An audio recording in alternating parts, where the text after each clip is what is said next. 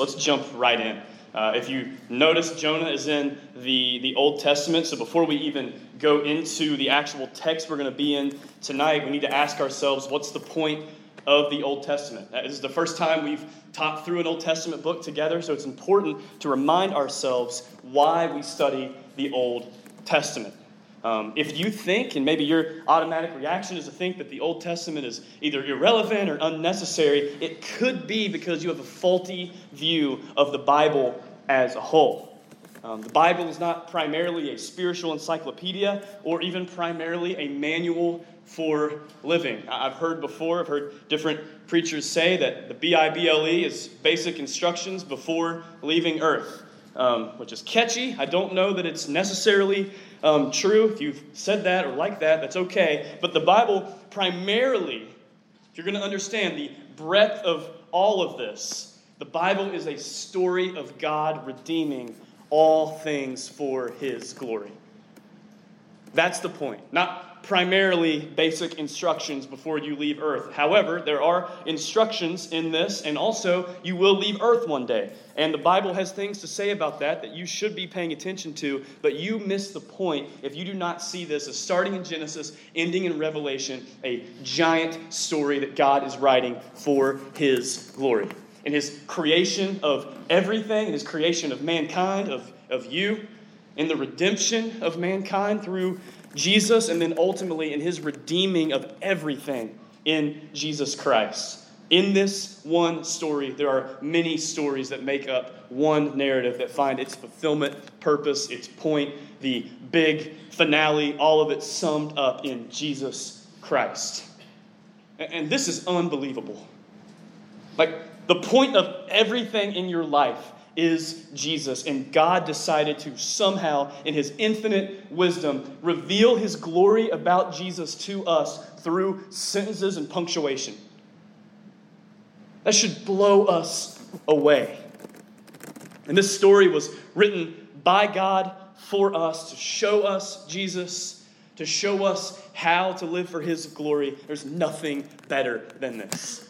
Um, there's a story in the end of Luke's gospel where these two disciples are walking away from Jerusalem. This is after Jesus had already died and rose again, and they are very distressed because the Savior that they were following was dead and still in the grave, at least to them. And they are talking back and forth, and then a mysterious stranger appears. Spoiler alert, it's the Lord of glory. Um, and he comes up to them and he asks them, Hey, you know, what, what's going on? Guess paraphrase. Hey, what's going on, guys? And um, they're like, Have you not heard about what happened in Jerusalem? Which I just love that, right? Like, have you not heard about the man who died in Jerusalem? He's like, Yeah, that was me. You know, three days later, here I am. And and it's amazing because they don't see it until he literally says in the text, Jesus starts in with the writings of Moses, that would be Genesis, and works his way through the Old Testament to show these disciples that the point of the story is that he would die for sins and ultimately rise again. So, that story is God creates everything for his glory. He creates people and he gives them commands that will lead them into perfect joy and purpose forever with him. That mankind rebels against him, and then God starts his plan that he had already had planned before he created everything to redeem the people that he loved but that had rebelled against him. And God calls a man named Abram. You've probably heard of Father Abraham. He had many sons. And he calls out this man and makes a nation. And out of that nation, he is going to show the world his character and his saving purposes. And then those people get caught up in slavery by a nation called Egypt. And then God saves his people out of slavery by a man named Moses. God rescues them and then at Mount Sinai gives them commands that will lead them into everlasting, perfect joy and purpose forever with them, but then they rebel against Him. Seems to be a theme here when it comes to us and obeying God. And then God's plan to rescue His people is not messed up by His people's sin. His people's sin was why He had to work for them. And then Israel rebelliously walks around in the wilderness and finally settles in the land that God had promised to Abraham. And as they start living as God's people or lack thereof, they demand to have a king like the other nations. God gives them Saul. Saul has a son named David. David has a son named Solomon who started out well but then falls into sin like the rest of mankind. And his sin had devastating consequences. Ultimately, in judgment, the kingdom of God's people is split. And this is the part of the story where the prophets come in. These prophets were men called by God to call Israel back to return to their God. And the prophetic books would contain judgment on God's, on God's people for their sin, but it would, it would also look forward to this hope of a, a coming Messiah, a coming king that wouldn't be like David and wouldn't be like Solomon in their sin, but he would ultimately fix what had gone wrong. The prophetic book that we're looking at tonight for the next few weeks together is Jonah. And, and there's some teaching here, but unlike some of the other prophetic books, it really just tells this ridiculous story of his life and what God was doing through him in spite of him. And, and all of these books, all the prophetic books, including Jonah, are fulfilled and realized ultimately in Jesus Christ, his death and his resurrection in our place. And, this is very evident in the book of Jonah. Jesus even talks about this in the Gospels. Matthew 12, this is interesting. Says, Then some of the scribes and Pharisees answered him, saying, Teacher, we wish to see a sign from you. But he answered them, An evil and adulterous generation seeks for a sign, but no sign will be given to them except the sign of the prophet Jonah.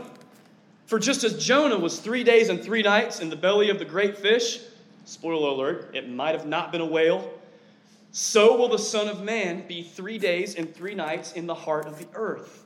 The men of Nineveh will rise up at the judgment with this generation and condemn it. For they repented at the preaching of Jonah, and behold, something greater than Jonah is here. As we submit ourselves in faith to the book of Jonah, we will marvel together We've already been singing about this, but we will marvel at the sign of the prophet Jonah fulfilled in Jesus, and we will learn to follow the one who is greater than Jonah. And I don't want you to just see this as a story that ultimately points at Jesus, although it obviously is important that you see that. I also want you to see yourself in this story.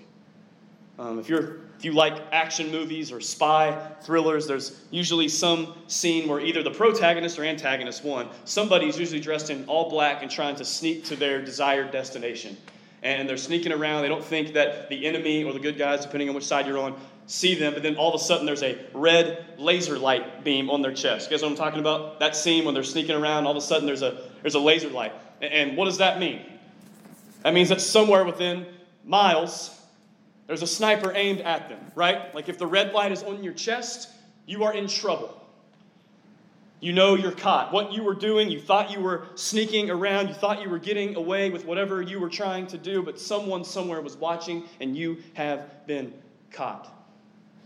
In a lot of ways, the book of Jonah, as we hold this up and let the Lord speak through his word, is going to be like a laser beam on your chest.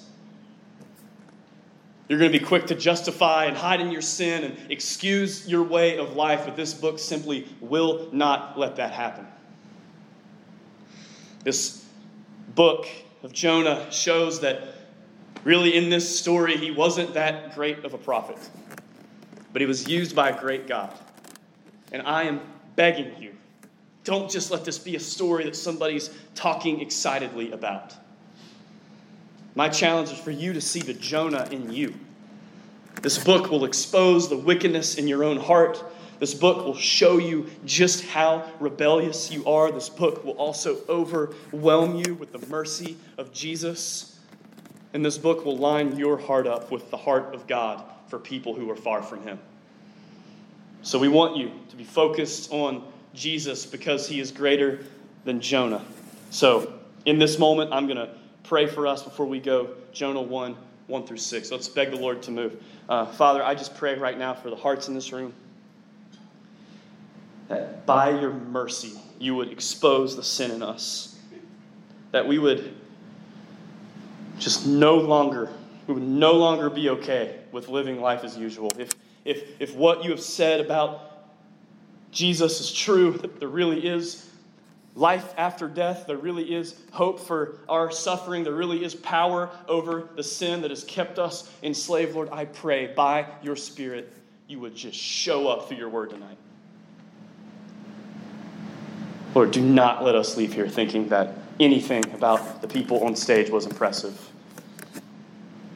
Lord, help us to leave here stunned at our sin, but overwhelmed by the mercy found in you. It's in Jesus' name I pray. Amen. All right, Jonah 1, 1 through 2. Let's do it.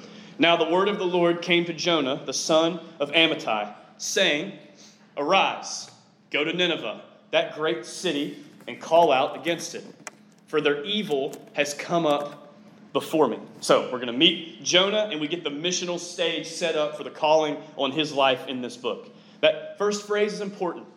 Now the word of the Lord came to Jonah. Remember what we're dealing with here. When we're looking at the big calling of what the Lord is going to work out in Jonah's life, we're not dealing with his internal voice leading Jonah to want to follow his heart.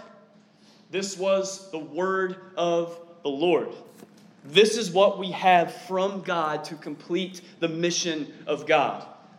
In, in this time, it was still an audible voice in some cases for the prophets, directly to them. And in our time, what we have as the word of the Lord are the 66 books that we have in our Bibles. Listen, you actually have words from God.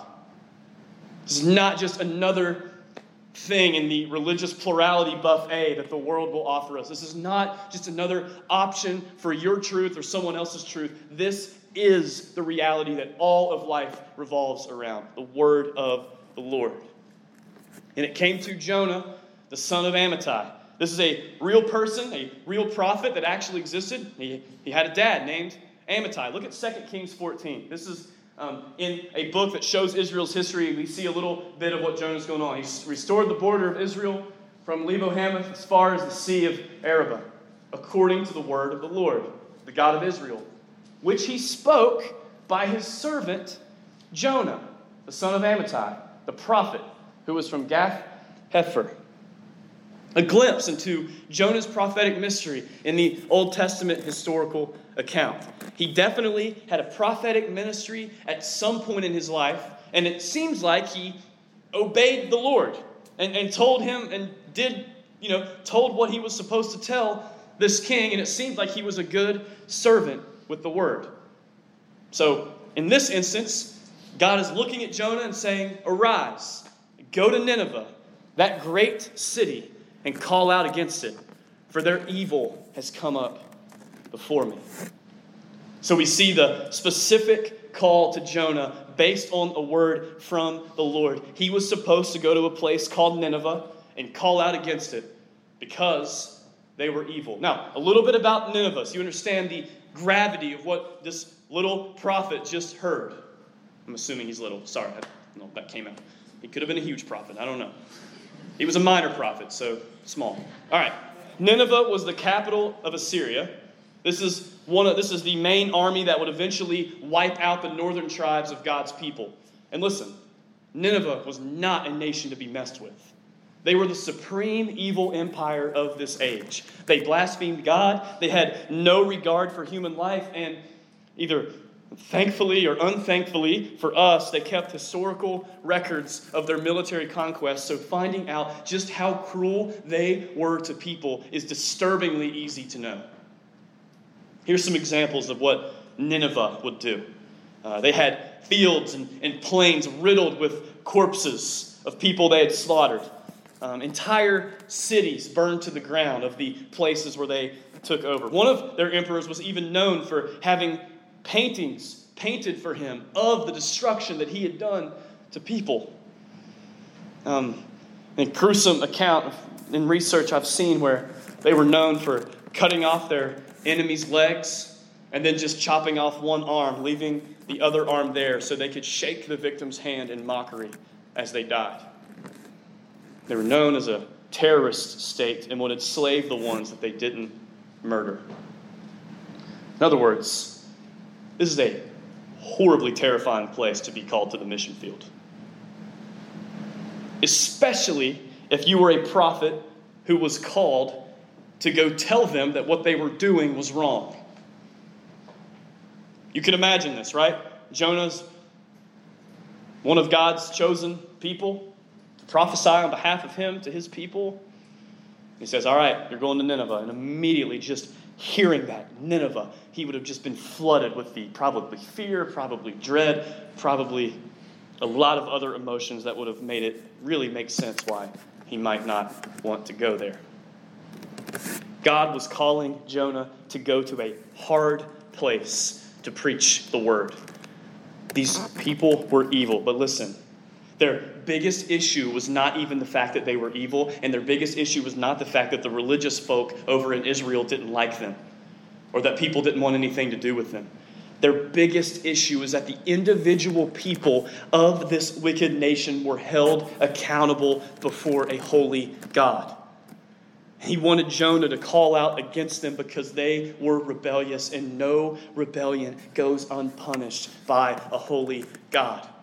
This means that the rebellion of capital murder is deserving of hell, just like the rebellion of ignoring your neighbors in need. All of us stand accountable to God. There is Nineveh in all of us. And God has a word for Ninevites, tells Jonah. Their evil is before him and they must repent. God is an incredible friend, but a terrifying enemy. Nineveh was a great city, uh, great in size, about a three day walk to walk across it with 120,000 plus people at any given time. They were great in evil, as we have already seen. But it was also great in what God can do in the lives of people there. Don't think for a minute that God can't turn around the hardest of people or the darkest of places. He sends us into the world, into the hard places with His gospel to do it. It is unbelievable mercy that God would even send one of His own to Nineveh. You think about that. They were ignorantly rebelling and choosing more evil ways to sin and blaspheme God, yet He was going to warn them.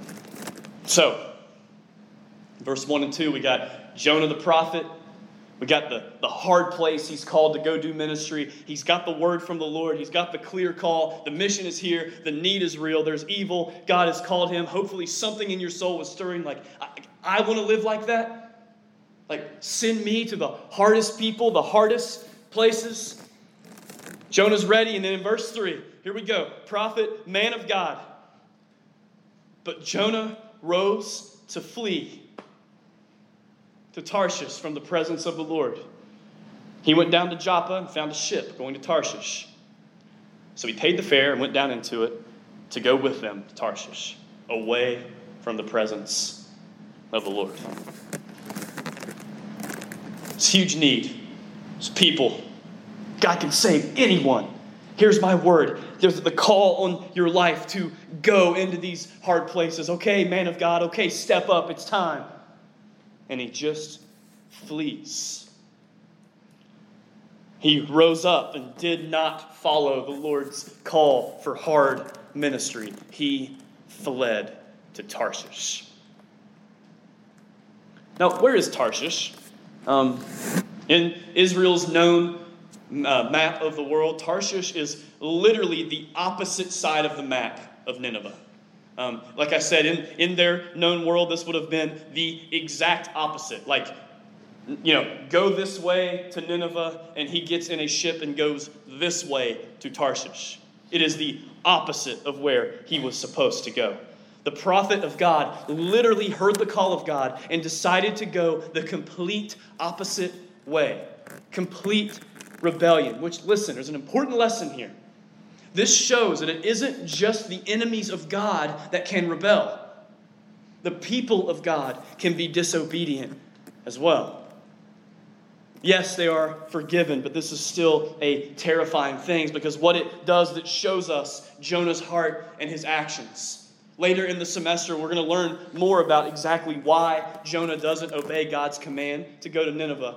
But at this point in the story, we can make some general observations about Jonah's heart and his actions. And here's the principle at play what you do will represent what your heart wants. At the end of the day, people do what they want. I know that's not super profound, but we can make New Year's, I mean, perfect time is New Year's resolutions, right? Like, I'm not going to take a poll, but I'm sure many of us thought, us, me included, thought, you know, this is 2019 is going to be the year, you know, that I don't eat as much and I work out more, right? Anybody else just like have that general? There was no like weight loss goal for me. I just like the goal was, you know what, eat a little less and work out a little more, which won't be difficult, you know, from, from judging by last year for me. But ultimately, if I decide to not do those things, it's because deep down I just don't want to. And if it's not that I explicitly don't want to, it actually is just that I want something else more. Namely, snacks and Netflix. I mean, it's funny, but I can get up and write my journal and make all my plans and say, this is what I want to do. I want to eat less and I want to work out more. But at the end of the day, what I end up doing is what I want to do. That's why, listen, you got to get this. This is why God wants a complete restoration of your heart. God is not after an obedience that just does what is right because it's the right thing to do. God is after hearts that want Him. Because you're to do what you want to do. The way you react to God's commands demonstrates your heart for or against Him. And that stings. But it's the truth. When you see clear calling and commands from God to your life, the way you react in obedience or disobedience or a fake obedience that is a veneer of morality on the outside with the heart that doesn't care, you are showing how you feel about God. Jonah decided to disobey the clear and direct will of God. Jonah must have decided that his will was better than God's will, that his life's agenda was better than God's agenda, that God's presence was not worth being with. And Jonah even decides, I love this little detail, he decides that it was even worth paying the fare to leave God's will. Like it's a little moment of mercy there, you know? Like, okay, I'm going to do it. I know I should go to Nineveh, but I'm going to go to Tarshish. I'd rather go to Tarshish. I want to go there. Okay, how much is it? You know, man, it's like one moment of pause. Is this worth it? And literally puts his money where his evil mouth is and goes the opposite way. One scholar notes a principle in play here. I'm not going to bank, you know, die on this hill. This is what this is saying, but I think it's, um, you know, interesting at least. He, notes that sin always makes you pay, that your rebellion to God's will will cost you. Tarshish was the place that represented fleeing from God. Have you been there? In your own sin, in your own rebellion, how is your heart toward God? Remember, He is holy and we are not. There's Nineveh in all of us. Remember the laser beam. You should be seeing yourself in these stories as the ones who aren't perfect, not the hero. In so many ways, we are exactly like Jonah.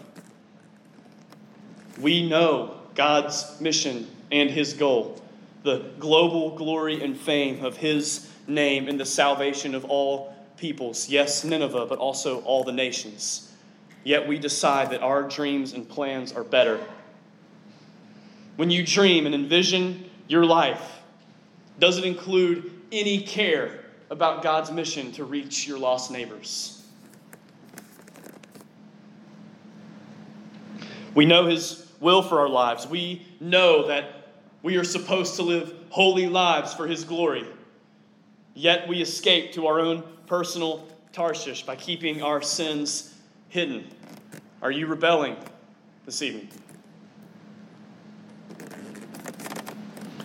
We know the weightiness of evil and sin in the hard places and the hard people in our lives. And if you're a Christian here, we know that they have God's wrath coming for them. We know about the mercy and about the grace that God offers people in Christ, yet we remain rebellious and silent. And I think it's just important if we're ever going to grow and take steps towards our lives of being leveraged for the sake of the gospel and this mission, we just have to admit that there are parts of our hearts that just don't want to. Some of our first steps this year, and I'm going to do this this week. You hold me to it. Our first steps in change to living more missionally as a ministry, as people of God, should maybe just be to apologize to our unsaved neighbors for not opening our mouth. Some of you all don't really know how to get gospel conversation started. That's a common thing. Just try that. Imagine that conversation. Hey man, can we get lunch? I, I just got to apologize to you about something. I know some of the greatest realities in the entire world, and I have never told you. I'm sorry. I, I want to slow down here for a second, though. Um, we need to take some time for application here because at the end of the day, we got to give Jonah some credit. Um, doing ministry in Nineveh would have horribly inconvenienced his life. That's fair, right? We can speculate all of the differing issues going on in his heart, but at the end of the day, remember, he just didn't want to. And in, in ministry, let's just be real, especially in personal discipleship ministry, things we just have to admit here. It is just easier to be attracted to people who are just like you or that just don't annoy you. Are there, I'm asking this, are there any types of people that you don't really want in this ministry? Now, listen, of course, took a poll. I'm sure 100% of us would say, of course not. But I'm not really interested in what you say, I'm interested in what your actions are saying. And, and I want to show you what I mean because I'm afraid that some of you will fall into the same trap that I do. That I just kind of let ministry be a thing that I do, or even worse, the temptation of just ministry as a job that I have rather than a life that I am living. And I want, I hope by God's grace and hopefully in repentance tonight, we can just get from awareness to action. Now, awareness happens when you begin to care about the fact that your life does not interact with those who are different than you. It starts to bother you. Like, man, some of y'all really got to deal with that. If there's no point in your life where you're intersecting with non Christians, you must reprioritize why you are doing the things you are doing at the places you are doing them. Because the unfortunate, horrifying truth is that you're doing it because you would just rather not interact with them. You get awareness, it bothers you. Hopefully, we're there. It should bother you if your life does not intersect with people far from God. People who are stuck in this stage are people who have just not felt this conviction deep in their bones. It doesn't feel like a moral obligation. It just feels like something you should, you know, man, that is really sad that there are people far from God. That is, I do believe in God's wrath. You know, that is a bad thing. Then you move on about your day. But the next stage, and this is the one that I want to speak into, is just association. Association happens when you start to intersect your life with people on the outside of your friend group. So you've got your safe Christian friend group ministry team, and you decide we are aware and we want to do something, so let's start scheduling ministry. That's not a bad thing. I hope you know that. But it, it's kind of easy. Be real. Let's hold ourselves to a higher standard. It's easy to be with your comfortable friends social group on a Friday night and decide next Monday I'm going to make sure I talk to blank. It's a great thing to get to this point, but it can end up simply categorizing your time, and it doesn't move anyone from the outside any closer to the inside. It simply demonstrates your willingness to move out of your own comfort zone toward those away from Christ. And I think that's a good thing, but it's not quite what we're after. The stage that I think most biblically demonstrates what Jonah should have done and what Jesus always did is action. Instead of just people on the inside deciding that we should, you know, go behind enemy lines and, and go have coffee with someone and mention that you go to church or you have before, the action stage involves doing whatever it takes to get those people that would have no chance of being invited to your hangout on Friday night and moving them right into your life. Moving people from the outside, being brought into the friend group because you love them, they get to belong. And listen, man, if just this amount of people can decide that that's the way we're going to do ministry this year, there's no telling what God might do. Like, what would happen if instead of the Monday morning coffee date at 8 o'clock to meet up with that person, it's we're going to this game or we're hanging out at this house. We want you there. And all of a sudden, not only do we have a fertile ground for gospel sharing, you also have roots for them that, Lord willing, when they do repent and get saved, they have friends. They don't feel like the outreach project statistic. From awareness, yes, we got to be aware. Associate, yes, schedule your time. But ultimately, let's see what it might be like if we would decide that we are going to decide that the gospel is worth inconveniencing even our untouchable social time. We are so much like Jonah. But praise God, something greater than Jonah is here. Because in verses 4 through 6, we're going to see that you never can actually run from God, you're actually just running to Him.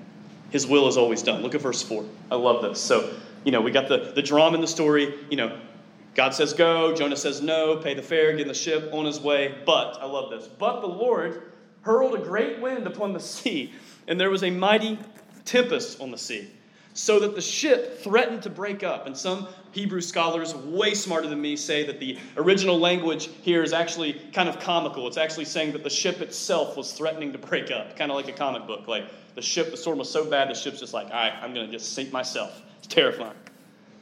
Then the mariners were afraid, and each cried out to his God. And they hurled the cargo that was in the ship into the sea to lighten it from them. But Jonah, oh, Jonah, had gone down into the inner part of the ship and had laid down and was fast asleep. So the captain came and said to him, What do you mean, you sleeper? Arise, call out to your God. Perhaps the God will give a thought to us that we may not perish. What a strange story, right? Jonah quickly found out that running from God was actually running to God. So understand this. In this hurling of a great wind upon the sea, the Lord will not be stopped. He was getting his message to the Ninevites, and he is responding now to his disobedient prophet in wrath. It was not okay that Jonah was on this ship. Jonah's sin was hurting the others on the ship, and Jonah was the target. Jonah was rebelling against an omniscient, omnipresent, omnipotent, sovereign, wise God. That means all knowing, everywhere, all the time, all powerful, always in control, always knowing the exact best way to do exactly what is best forever. So, what does this mean? It means that he does what he wants and gets what he wants. And this is a good thing for us. A lot of our rebellion has to do with us wanting God to be like us instead of us wanting to worship God. It means that he should have obeyed, and, is, and God is deserving of our worship. It means that the story of Jonah's rebellion is far from over because God doesn't let rebellious prophets stop his plan. But it also means you should wake up and examine your life. Are you obeying this God in worship and mission? And listen, this book is not about the storms in your life. It's impossible to tell whether or not the storm you are going through is a direct result of your disobedience to God, like Jonah's. I have no idea how to tell. But storms in life do expose our hearts in worship. Look at the mariners of this ship. Big wind, big storm, the ship's threatening to break up, and what do they do? They cry out to their gods. The way you respond to life's storms will reveal the God you worship. And I had a horrible um, time of seeing this play out in my life. Um, if you didn't know, didn't catch the news at the end of last collective, my wife and I are expecting our first baby in June. Um, we were very excited. And uh, with that, some of the things that you learn as a dad um, already is that every little detail is out of your control. It's amazing. Like, literally all the time in your life, even now, every little detail is outside of your control. But there's something about knowing that somehow you're responsible for this little, I think, uh, mango sized human at this point um, in there, and somehow I'm supposed to provide, protect, and, and, and be there. And then all of a sudden, anything can go wrong. And listen, this past week, we had a pretty scary medical thing happen. Now, everything ended up being fine. The baby is fine. Courtney is fine. But there is something terrifying and revealing about your own soul when you are sitting in the hospital for the fifth hour waiting on the result of this test to tell you whether or not your pregnant wife is having surgery the next morning. I don't tell you that as some victory story that I just prayed Psalm 99 the whole time and was strong. I think at one point, literally, Courtney told me I had to get it together. If you know her, it makes sense. And, but I only tell this story to show you that in that moment, in that storm, my heart was revealed. There wasn't an automatic trust there. There was panic and worry and fear for the future. You can't stop your mind sometimes, I get that, but ultimately, my idols were exposed. The way you respond to life's storms will reveal the God you worship. Jonah was supposed to be obeying, but he was sleeping. It is worth noting that all of us do this in some way. Um, whenever storms come or we're experiencing just the awe and majesty of God, we, um, our hearts and our gods are exposed. I think it's important to see this that God is not after our religious activity or our good deeds. He is wanting us to repent and believe in Him. Obviously, the weight of the cargo was not the problem, unless you count the weight of the rebellious prophet asleep at the bottom of the ship. I love this story. Uh, story of ridiculous irony. Uh, I hope you see it there that Jonah should be calling these polytheistic mariners to repentance, yet these polytheistic mariners are calling the prophet of God to call out to their God. And I love there at the end, they say, Arise, call out to your God. Perhaps the God will give a thought to us that we may not perish. And these men were right. The only way they had a chance was if God did give a thought to them, and something greater than Jonah is here.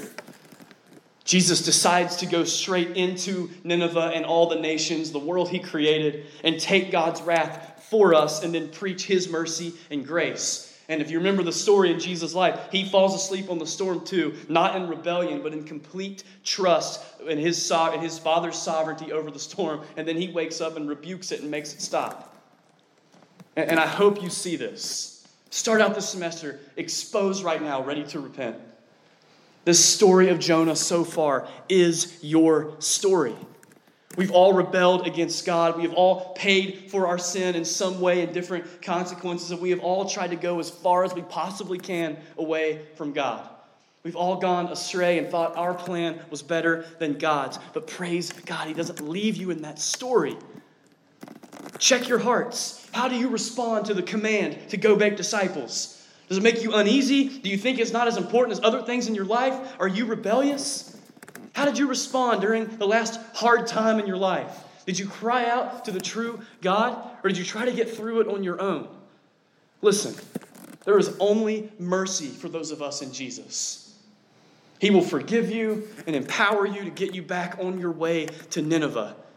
Ask yourself this what difficult people or places could He be calling you to? What difficult conversations are you avoiding? And with a room this size, I have to say this that for those of you not in Christ, you need to know that God's wrath is real. These mariners are doomed if they don't repent and worship the one true God. You may be great in your own way, but your evil is coming up before God. And as the band comes back up to lead us in worship, you need to understand this. That that wrath that is stored up by God for evil in this world is either going on your head at the end of life or it goes on the or his wrath goes on the greater than Jonah Savior that died in your place. And listen, for all of us, as we start out this new semester and as we think about our own hearts in response to God's commands on our life and our own heart's response in the difficult times, the only response for us right now is to worship our God, either in repentance for the first time or in repentance from our rebellion, but all we know is because of Jesus, we can celebrate there is mercy for us. So let's stand and continue singing.